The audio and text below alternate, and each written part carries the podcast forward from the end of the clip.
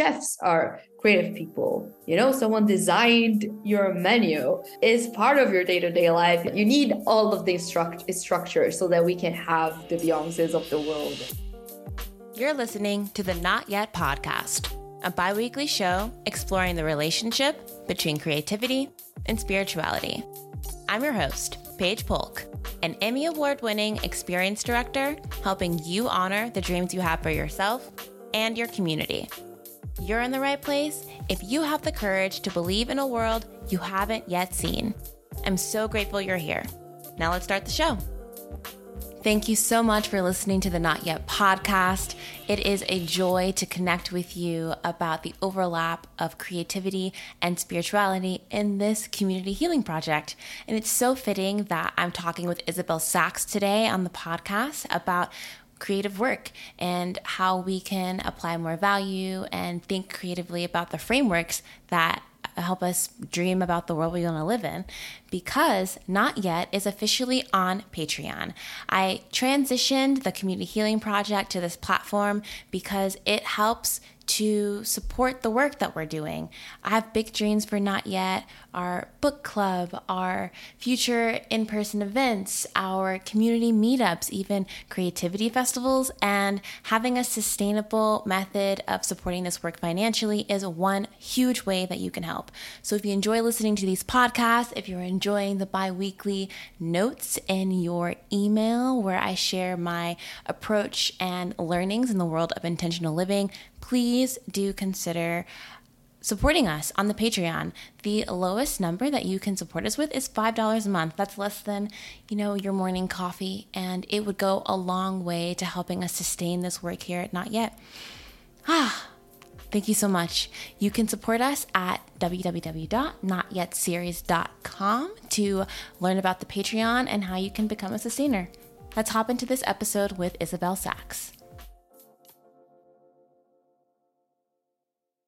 Welcome back to the Not Yet podcast. I'm so glad you're here and we are thriving in this summer season. And I'm here with a new friend named Isabel Sachs. Hi, Isabel. Hi, Paige. Thanks for having me. I'm so glad to have you. I'm going to give the black and white version, um, the bio that you have. Isabel Sachs is the founder of I Like Networking. With over 18 years of experience in the creative industries, she worked on a variety of organizations and service clients such as Converse, Red Bull, and Lollapalooza. She was listed as one of the top 21 most influential women by Startups Magazine, winner of the 2021 D&AD Awards, and is a 2022 DOTS 100 Rising Star. Oh. Sounds so impressive. I mean, you are very impressive. I love starting off the episodes with, um, you know, the the bios that people have that are either on their websites or uh, that people say before they start speaking um, engagements, because it's nice to have a little bit of a framework of what people are contributing to the world as far as their work is concerned. But there are always feels like there's more, like there's there's a reason why they do these things, and I'm sure that for for you, there is definitely a reason why you do so much work around connecting and connection. So, what's missing from your bio, Isabel? Um, that's a great question. Well, I like the company is called I like networking, but I would say that my one of my favorite things to do is probably talking. I think I love talking and just like networking. So I just like people and things. So I have many interests and i always found it very difficult to be just part of one group or just one thing. Um i i was so uh jealous of people that had like one group of best friends. Do you remember that film? You probably don't remember. This is the film that it's like called now and then. I think it's called now and then Mm-mm. with um it's very old school you were probably not born i think it's from early 90s and it's anyway it's like four friends and they are like doing this thing and they're always on their bike and bring everything together. And I could never do that. I always had like 10,000 friends in different groups. And so one day I was doing one thing, the other day, the next. And when I was growing up, I found that really difficult. And my family is really spread out, as I was telling you, Paige. So they're not just from one country. And so I felt like my upbringing was even though I grew up in Brazil, it was very much a kind of multitude instead of one thing, like a cohesive personality.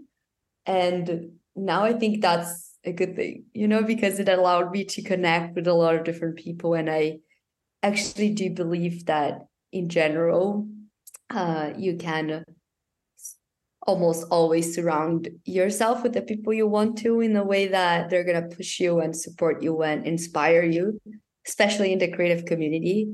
So I think that's that. And I have an uncle who was my main inspiration in my life, I think, professionally speaking. He worked in politics and sustainable development, slightly different, but he's very much a he was an idealist. he always wanted to change the world. He always thought things can always get better and i think you know he chose to use his time to try to create impact a positive impact in the world.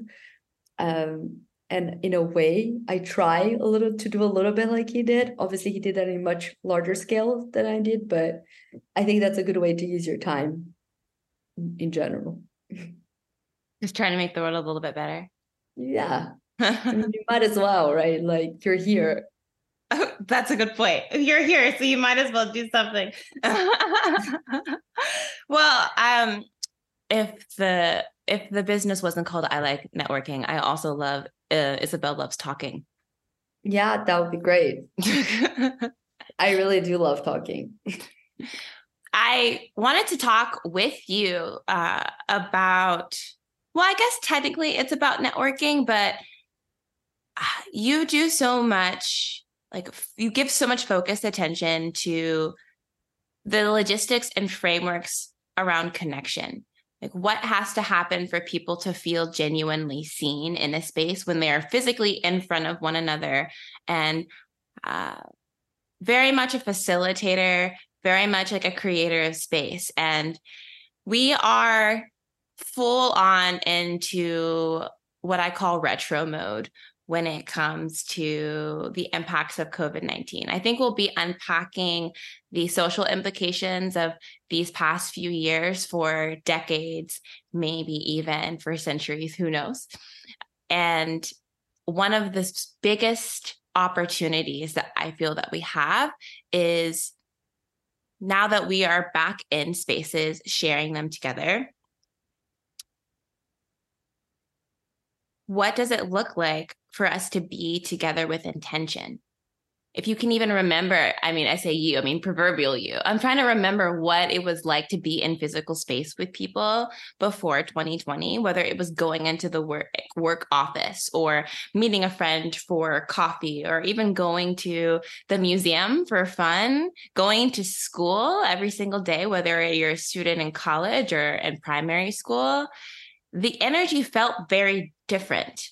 Yeah. We're operating in a completely different paradigm now. So you the expert uh, connector um, i want to chat with you about what it's like what are the opportunities that we have in this new chapter of connection? Yeah it's it's interesting right? I think we're still actually seeing things change from covid. I think a lot of things have been are being tested sort of in those spaces but I would say, obviously, we all took it for granted how nice it was to have spaces to connect. And I think, of course, there's like school and work and perhaps the commute that you take. But there are all these other spaces, which I think are potentially even more important for human connection is, you know, the running club you go after work or you know your book club that you set up or the gig you're going with your friends or when someone just calls you to have a quick drink somewhere or a coffee. Um so all these spaces where you end up you know meeting people and talking to strangers. And even if it's just casual conversations you know like you just never know. I think in any case the best thing to do whenever you go into space with other people is to be genuinely curious about them. Uh, it's the idea that we are all people. There's a lot of talk about networking, this really corporate lingo. It's not something I like personally because I, you know, I'm from Brazil. The word networking doesn't even exist in Portuguese. which I think it's telling of the type of culture we have. Uh, networking, we if we talk about it, we talk it in the English word. Uh, so it's definitely a borrowed term from some type of corporate thing. Um, but I think connection and community is universal. Those words exist everywhere. And there are tons of ways where we can connect with people. But at the end of the day, businesses are made of people, ideas are made of people, everything that's good, you know, it comes from a bunch of people sharing knowledge, interest, and learning from one another. Um, and I I know that not if we all get our social batteries drained and all of that, but it's really important that we are putting ourselves out there to talk to people that are different from us. Usually, when we're stuck, encountering people that are very, very different from us are, are, is the one thing that will get us unstuck. When someone thinks in a very different way, or have a totally different take, or have a completely different life experience, something you had never imagined, you create something in your brain, you're like, huh so either you'll learn something or it's going to give you an insight. And also i think when we we're not exposed to people in real life different people that we're not always curating who they are. We're missing out on a lot of stories and we're missing out on empathy. I think we're going to this a world where we are lost track that the universality of like human experience that everyone goes through heartbreak and everyone goes through grief. Everyone feels cold you know like all these things that makes us who we are. There are like basic things um, and i love online platforms for connection. I think they created a lot of benefits. You it's very democratic you can reach people in any place we're having this conversation right now you're in one place i'm in a completely different one as I mentioned, my family lives all over the world. It's really great to have technology. You can curate, you know, your own feed or your own network of people that really inspire you, and they can be, you know, in India and you can be in Japan. But I think we also the flip side of that is that we can over curate our whole life and never get out of these bubbles. And I think that then we're really missing out on the full spectrum, you know, of human experience, really, of what it means to connect with others. And we see this, we see that there's all this technology now, and loneliness is one of the worst things that we're dealing with, and depression, mental health issues. And I think they're not, you know, it's easy to think like, oh, we're going to create all these conversations around me, and I don't need leave my house and be exposed to the random encounters. Whereas I think you, you really should in some level or other. But yeah. That phrase that you just said, we can over curate our lives, feels like it has so much legs for me. Because and in this time period when uh, many of us were in our homes, like save essential workers, which is a completely different kind of experience, a completely different kind of um, sort of embracing the world around you head on we were curating our lives. It was our intimate family, the people that we saw every single day were the people that we lived with. There are people in our bubble. Um, we saw a surge of online platform use when it comes to Zoom. Zoom was not the thing that it is now in yeah. 2019. It was a thing that maybe uh, some educational platforms would use it, or occasionally consulting firms would use it to speak across time zones, but it wasn't a universal platform that people use for casual conversations or for sharing videos of their Thanksgiving dinners with their family across the world the way that it is now. And there is so much richness and getting back to roots and getting back to essentials. Like oh who are these fundamental people? Who are the fundamental values? What are the fundamental ideas that i want to surround myself with? And also i think something so beautiful about what you're doing is saying okay so you can have those fundamental values. You can have these core ideas that or ideals that you want to drive your life and also there's so much nuance and there's so much diversity and there's so much experience in this world. So, how can you bring your core identity and experience into this greater pinball machine of activity uh, and connection? So thank you for that. You're welcome. I think you you you put that in a much better way than I did, but that sounds great. I'll give you that. Thank you. Well, uh, tell me um, a little bit more about I Like Networking. How does it work? How did it come to life? What's exciting you about it right now? Yeah, it's really funny. Um, so I used to have a company in Brazil. It was a production agency. I worked with musicians and some directors, and we worked. I worked mainly across music and theater, so very much live experiences. Um, when I first started in the creative industries, I started sort of in film, and I started getting really frustrated because it took forever for you to see the result of your labor, and you didn't really see it.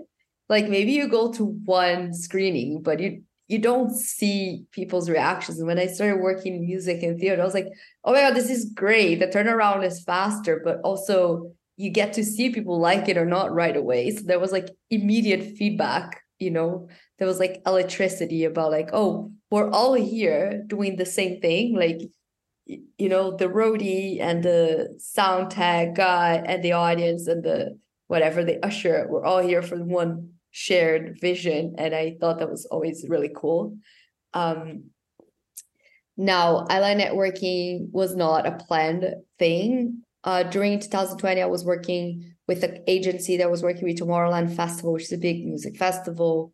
Obviously very quickly we understood the festival wasn't going to go through. They tried to keep the freelance staff for a while but really fast that became a non-option. Like so many people got fired furloughed and it was just i mean i remember that time in 2020 was terrifying. Like i there's a a website you can log in here for free uh, it's called the arts council and there's like it's from the arts council which is this or like this organization sort of service in the uk and they fund the arts and stuff and they have this website called Arts Jobs. And I remember you can receive, ask to receive a list of jobs by on your email every week. And there was one time that one Sunday that literally there were no jobs in the list, zero. And that's when I panicked. I was like, oh my God, we are all gonna starve. Like this is like I was everyone. It was it was just terrifying. Obviously, that was not the only thing terrifying, but I could feel that the industry was dismantling itself, you know, and people were really struggling because an industry is made of people, right? And I just got really, you know, it was a very bad time in my life. There were a lot of other co- things happening of, you know, uh, personally speaking, a lot of personal impact because of COVID, of people getting sick and passing away. And I was locked in my apartment with my then uh, partner and we I just at one point I got really depressed and then I was talking to some people and everyone was complaining and everyone was like freaking out. And one at one point I just got really bored of feeling sorry for myself. Honestly that's what happened. I was like this is ridiculous like all these people around me are trying to support me you know they're giving me like this or this you can do this gig here and this gig here and maybe you should talk to that person. And then one person told me i literally pay someone to network for me. Nothing happens if you don't know the correct people in this industry and this is so horrible it's so difficult to get in. And i realized that you know maybe i, I do like i love talking to people. I know all these people. I I like connecting people with one another. I've done this all my life. And when I was growing up, one of my favorite books was Emma, and she tries from Jane Austen, she tries to hook everyone up. It always goes wrong.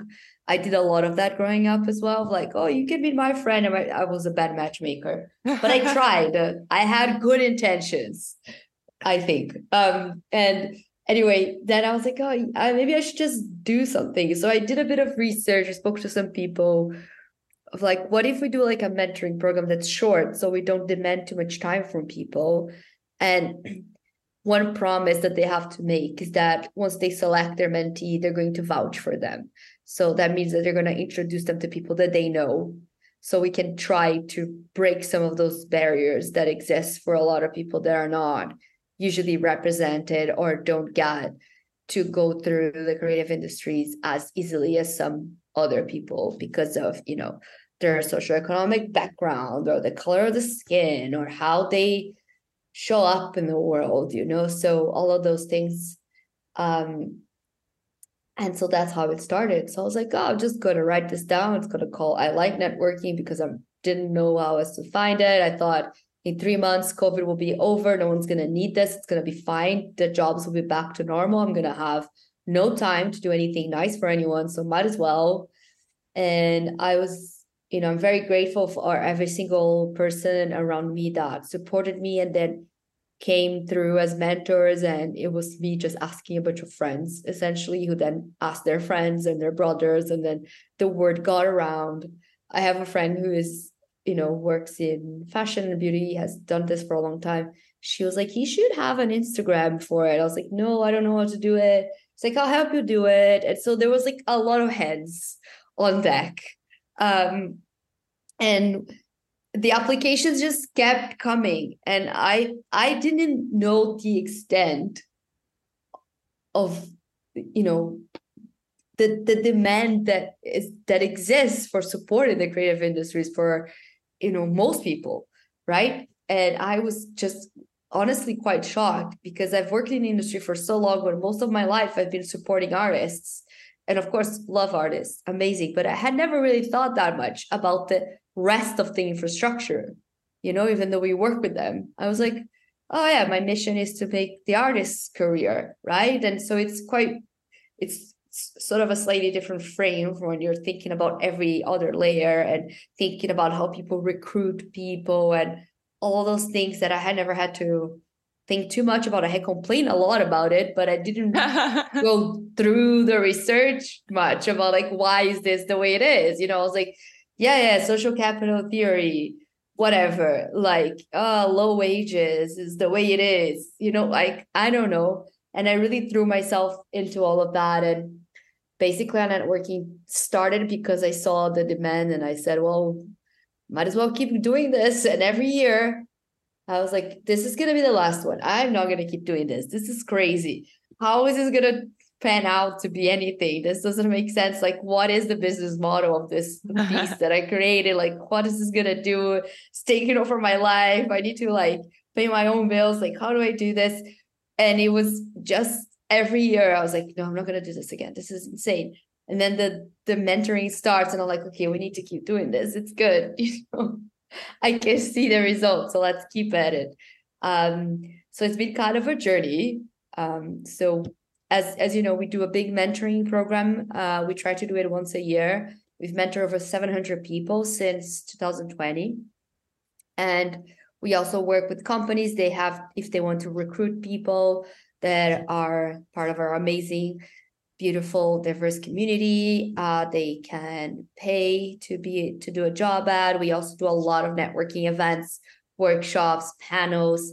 We always if anyone asks us to program a festival or a stage, we always make sure that it's representative. There are tons of different stories and backgrounds there. So we try to put our money where the mouth money mouth or the money is or something like that. Mm-hmm.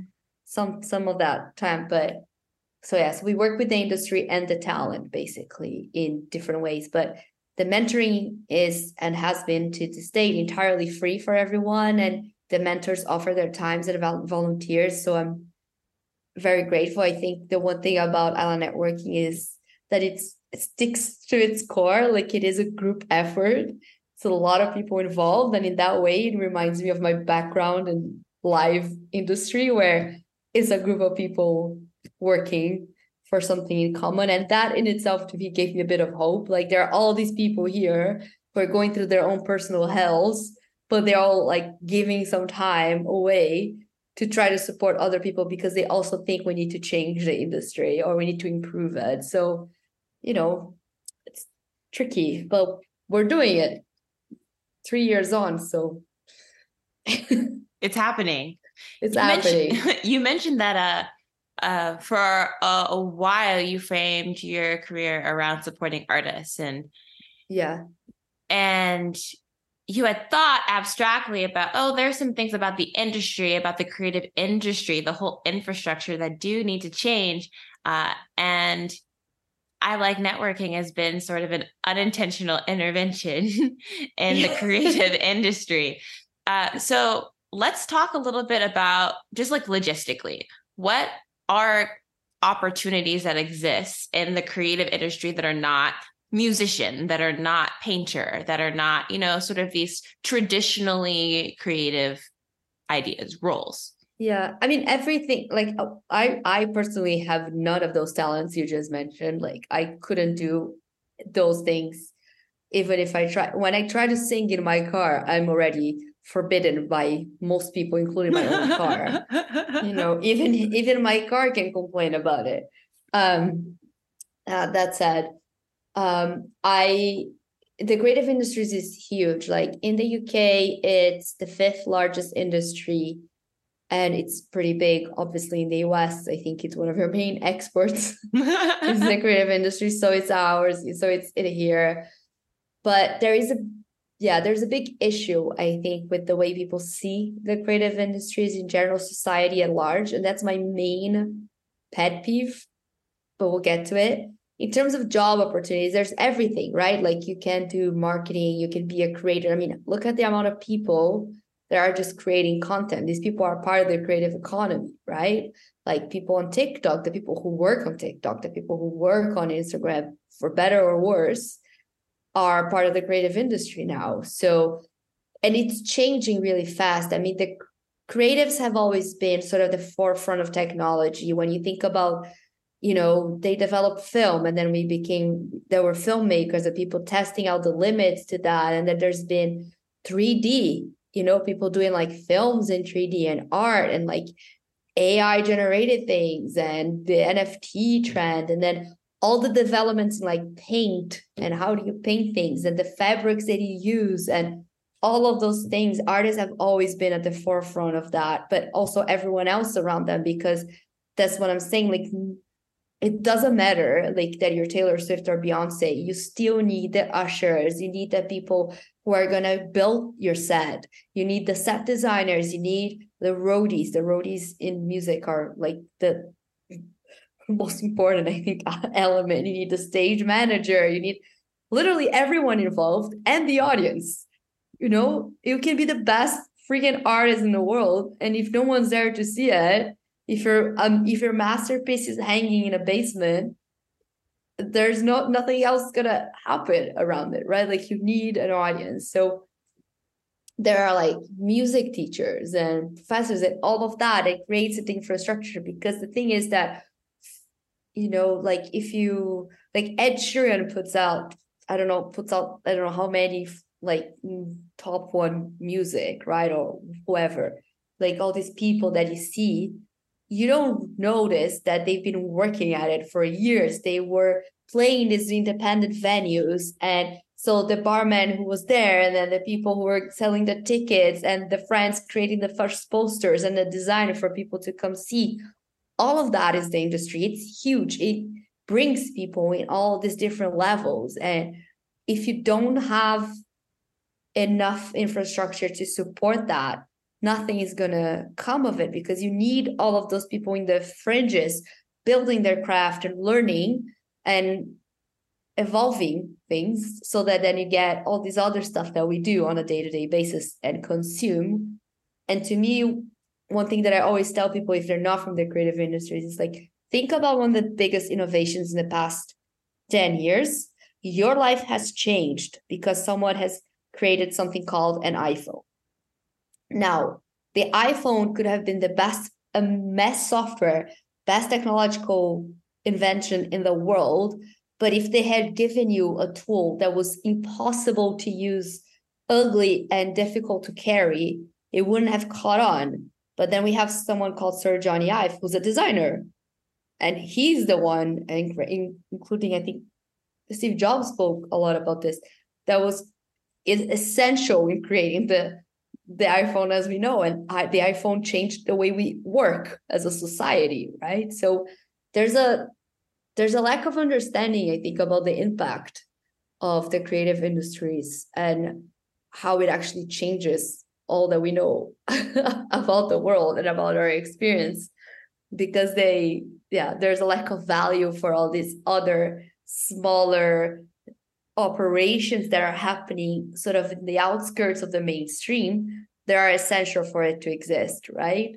So yeah there are tons of opportunities and i think with technology evolving it's going to keep getting more and more more things are going to come to the forefront. Like when i started in the music industry we didn't have spotify. We were recording live dvds and cds um, and then spotify came so now if you're going to work in the music industry you're someone who also understands about data like you can't just work in the music industry and not know about this. So it keeps evolving and it evolves really fast and it changes how we live right as as a society and interact. And so i think it's beyond the whole element and spiel that I personally believe that the arts and culture are what makes it almost worth it for us to be alive. But it's what shares us, it creates connections and all of that. But without all of that, just being very pragmatic, I think there are all these elements to consider. And so there are tons of opportunities. And so we just need to make it a better system for everyone and to be a bit more fair um, or at least easier to navigate and to get your foot in the door because right now the barriers are still sort of insane and yeah but a lot of a lot of shifts have to come from the way society operates but also policy wise so that we can have thriving industries that don't prey on people the way they currently do you know. I like the idea of the creative industry encompassing all things that help us reimagine how we live our lives. Like how we logistically build and live and engage with the world around us. It's not just as oh this is a this is beautiful and it it sparks an emotion and it makes me feel alive. Like yes that's valuable in an ephemeral abstract way. And also you said the word pragmatic. Like very yeah. pragmatically creative people people in the creative industry are helping us create pathways for us to see the world in a new way, create new ways of being, new ways of existing in our bodies, new ways of connecting across industries. Like that is creative work. Yeah. No, no, a, hundred percent. Like we, yeah, like I mean, when we talk about representation, right? And I think that's obviously still a hot topic. I think we lost we've lost some steam with the whole conversation around diversity inclusion and equity and um, not everywhere, but it's definitely a lot of companies say a lot of things and don't do anything. Um, but when you think about it, of course, it's really the creative industry is where this happens. You know, if you don't have a bunch of diverse people setting the agenda for the newspaper, the newspaper is going to continue to privilege one type of news over another or one vision of the news over another and that's what we're going to get fed on like the clothes we wear you know like who makes clothes for whom like what type of bodies right? Like how do we all of those things that literally like most people don't leave their houses naked. So you know you need some clothes the clothes you buy and wear are a choice you make and they are created by a bunch of people including the creative the creatives, you know, and producers and the people who cut the fabric or whatever. And then there's all the other conversation about the fashion industry. But putting that aside for now, you, you know, like, and then how you see yourself, like the stories people tell, like who gets to play what, you know, like who gets to be seen in what position in the world. And especially for kids, I think this is really important because it's it is really hard to be something you can see. If you don't know it exists, how are you going to strive for it? So I think in that way, it's very, it's bigger than everything else, but you know, in a very pragmatic way. Like, what do you, when people are like, oh, so what's the value of the creative industry? It's like, okay, so you stopped, you went to work. What did you do? Did you read a book? Did you listen to some music? Did you get a podcast? Did you come home? What did you do? Did you go buy some food? Did you go to a restaurant? Because people in restaurants, like the chefs, are creative people. You know, someone designed your menu. And there's all these things that are happening on your day-to-day life like what are you doing like someone designed the label on the bag of chips that you're eating yeah so you need to you know understand that it actually is part of your day-to-day life it's not this thing like oh you go to the louvre or you like go see the orchestra like those are just examples you know of it. It's not the everyday thing but you need all of the struct- structure so that we can have the beyonces of the world and you know the whatever taste aside i i whatever the person you love the most in any you know subsector whatever that may be. No um, i i like that. Um i like that a lot. Uh we are experiencing a shift in our definition of creativity that yeah it's not just like art doesn't exist just for art's sake. Like, yes, it can exist just to say, oh, we have experienced something beautiful. Yeah. That, that is wonderful. And also, beauty has a function even in nature. Like, there's a reason flowers are a certain color, or that birds can detect like certain scents and different seasons of the year, or that uh, or that leaves change color. Like there are fundamental pragmatic reasons why all of these beautiful things happen in nature. Yeah. And it happens that way in our lives too. Yeah, no, uh, totally. And that it and the type of creative engagement you want to think of, it doesn't matter in this case. This is exactly it. I think it's an universal um, experience for us, and it's what makes us connect if we're talking about connection with the world around us, you know, and it, those things all provide spaces of connection, not just with others, but with ourselves. I think there's been this thing. This is something I've learned in my personal life. I started as you know a runner, then I tried to be a set designer. I was like, oh, I'm really bad at this. Ended up being a producer because I was like much better organizing things. I can see clearly in spreadsheet form. And for a long time, I thought, well, because I'm the producer, I'm not creative. Whereas that's not really it. There's creativity and innovation in everything. And if you're surrounded by it, it is a lot nicer. Honestly, it's a nice environment to be in because you feel inspired, you feel challenged, you see beautiful things. Um, you change your mind about certain things, you get exposed to things you wouldn't otherwise. And you know the, all the people creating content on social like i know that a lot i i don't personally uh, use tiktok because i'm easily addicted by social media. So i try to refrain from adding anything else more in my life.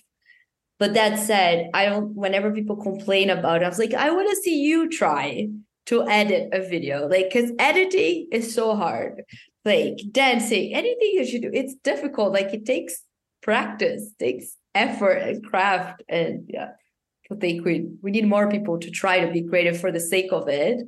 So maybe they'll give it value. So I kind of think it's good that we've had all these tools that the more that make being a creator in whatever format, a podcast, a self-published book, whatever it is, a bit more a bit more democratic perhaps for people because that's good. It more people can throw their hat in and test it out, even if it's not mm-hmm. their main gig, you know, because this is the thing being a creative and living off your creativity are also different things you know. Elizabeth gilbert who wrote eat pray love that was the first time i think she stopped actually working in a cafe. She had written tons of books before like but she was considering herself a writer you know um, so i think that's that's something that's a lesson that i've learned to value creativity in all its forms and shapes and sizes, let's say. And I think that's something we would all benefit from. Well, you mentioned before um, we're having a shift in our perspective, what it means to see and value creative work. And we are having some movements like the SAG writer strike, for example, that are encouraging industries on a large scale to value um, creative work in a different way. Um, what other ways are you seeing in an industry wide perspective that are feeding into that shift? Yeah, I'm actually think we're not seeing enough. uh, I I think a lot of here the thing is i am someone who cares deeply about um, policy in general. Uh, i think it's really important that we have policy going hand in hand with the development uh, of the world and we've seen in the past few years in many big important economies and nations kind of this shift to valuing only one type of work or one type of behavior at work. And even now, there's been all this talk like, oh no, people all need to be in the office. This is what needs to happen, and blah, blah, blah, like trying to push back to some random ideal that they think is what makes productivity for the sake of productivity good and all these things. And kids should all be studying STEM and blah, blah, blah. And I think this is something we need to push for because there is this thing that people think creative labor is free and that that's where we get stuck i think.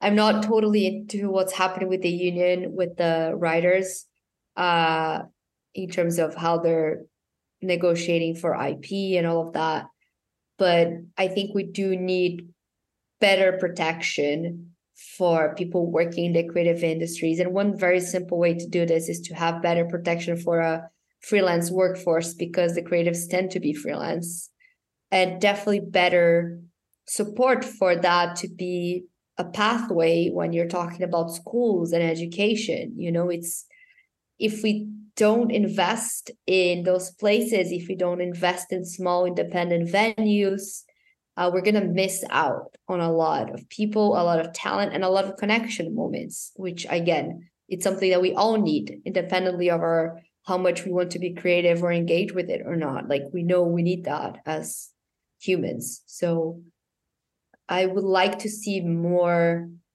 policy. I would like to see more people pushing for it and definitely a, a more, let's say, holistic approach to the whole thing it's very difficult. There's a lot of barriers i know to creating good policies but we need to at least try. Mm-hmm. you know it's best to try and push for things and they don't totally work and then you correct a little bit then to just let go. Which i think a lot of governments are doing and yeah it's but in very easy steps we should just make unpaid internships illegal. I feel like that would already solve a lot of the problems in the creative industries. You know, like a, a two week placement, you can work with your friends in their film, like in their student film thing. But if you're a big company and you rely on unpaid interns, and most, a lot of big agencies do that, I'm looking at you guys, you should not exist as a business it's what I want to say. That's not okay.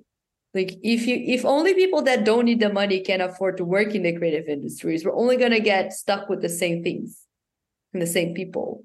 And we all know that that's not what we need. Mm-hmm. so, so and I i think that would be a good. Yeah, I I agree. I agree. Uh, and I think uh, to speak to your point from earlier, that we are seeing this democratization of creativity because we have more access through platforms. And so a lot of creators are doing their own thing, like they're building their own networks.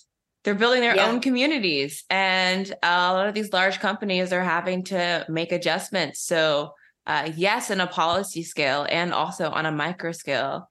Um, yeah, and we I, definitely need policy just because even with the creator economy, there's no such thing as a creator, a middle class creator economy. There's like 1% of people that receive over 50K a year from their work, and the rest receives, I think, less than a thousand a year, or something like that. It's crazy stat.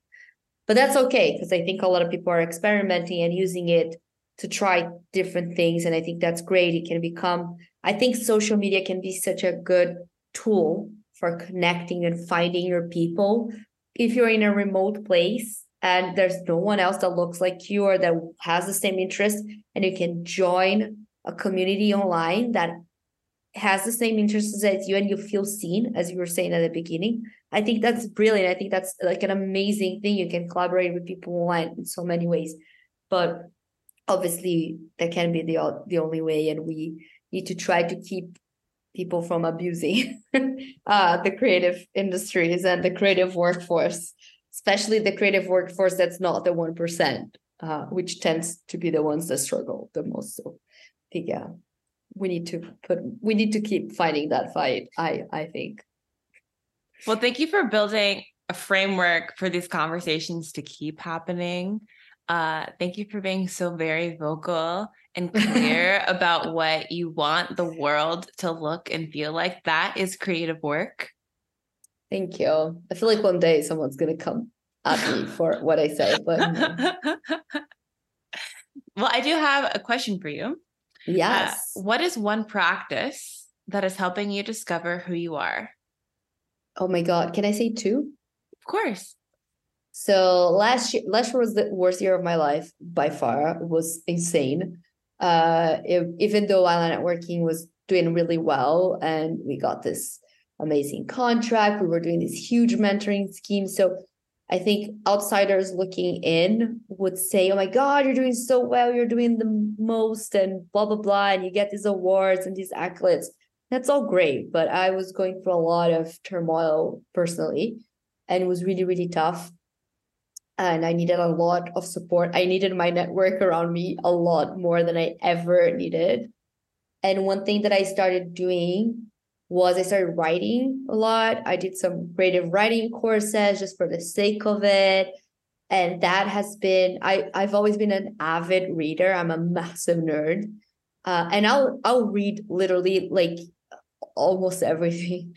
Like I love fiction, but then I'll read like Tina Fey's bio- biography, you know, like book, and then I'll read some like whatever sci-fi, Japanese sci-fi short story. Like I, I don't discriminate much. Um, but so I think the writing has been amazing. It's been a great practice to do something just for the sake of it, just to play with words, just to experiment, just to have like these briefs that no one will get to see, but it's just for you. And that has been incredible. And then a second thing, it's not hundred percent creative, but it's uh I've I I I started running a few years ago and I got really into it. And last year I started climbing and it's been really great. it's making me push for things that I always said that I would never do because I love the mountains, but I have really bad asthma and I have all these like health issues. And I was always like, I can't handle altitude. I can't go camping. I can't, all these things that you say, like, I can't, I can't. And maybe I just say I can't because I never thought I'd be allowed to do it or that I could actually, you know, surpass those limits. And so they they are both sort of going hand in hand. One was like more body limits and like what you're allowed to do or not with yourself and which spaces you should be in. And then with the writing of just like sort of claiming my creative self to myself back and the joy of the creative act, which I think is really empowering. So those two combined have been great. I love a nice mind body meld. Yeah. Yeah, it's very on very on brand for you. I uh I also really want to start rock climbing. There's a rock climbing gym really close to my house and I drive by it on my way home. And last week I walked in for the first time and I was oh like, tell me about this gym. And everyone was actually incredibly so nice. Nice. It's sort of like a cult. It's like culty, you know. Um, but the running community is a bit culty, and I think climbing is very similar in a way that's very welcoming. It's almost like something is wrong. uh, but you know, I, I you should go hundred percent. And and honestly, Paige, I'm gonna say this, and it's true for anyone who is thinking like, oh, they can't see me, so don't know what I look like. So I'll describe. I'm five, almost one. I was born with like really severe asthma and I'm allergic to everything. I have this thing where I develop allergies as long as I live. So I'm basically like a bomb, like a, an atomic bomb ready to explode at any point. And when I was younger, I couldn't do anything sport wise. I am so uncoordinated. I hurt myself walking. You know, this is how clumsy I am. And then when I was 13, I managed to join the Brazil junior fencing team because they didn't have enough people. and they were like, "Do you want to join?" And so they gave me a shot, and I went to the Brazilian Championships, and I was last. So from all of Brazil, the worst fencing player, it's me. Uh, so if I can do something, literally you can. Okay, because this not I'm I'm forever gonna be an Olympic hopeful because just the hope is there. The Olympics, not so much, but so if anyone out there is thinking I can do that, you can. You probably can.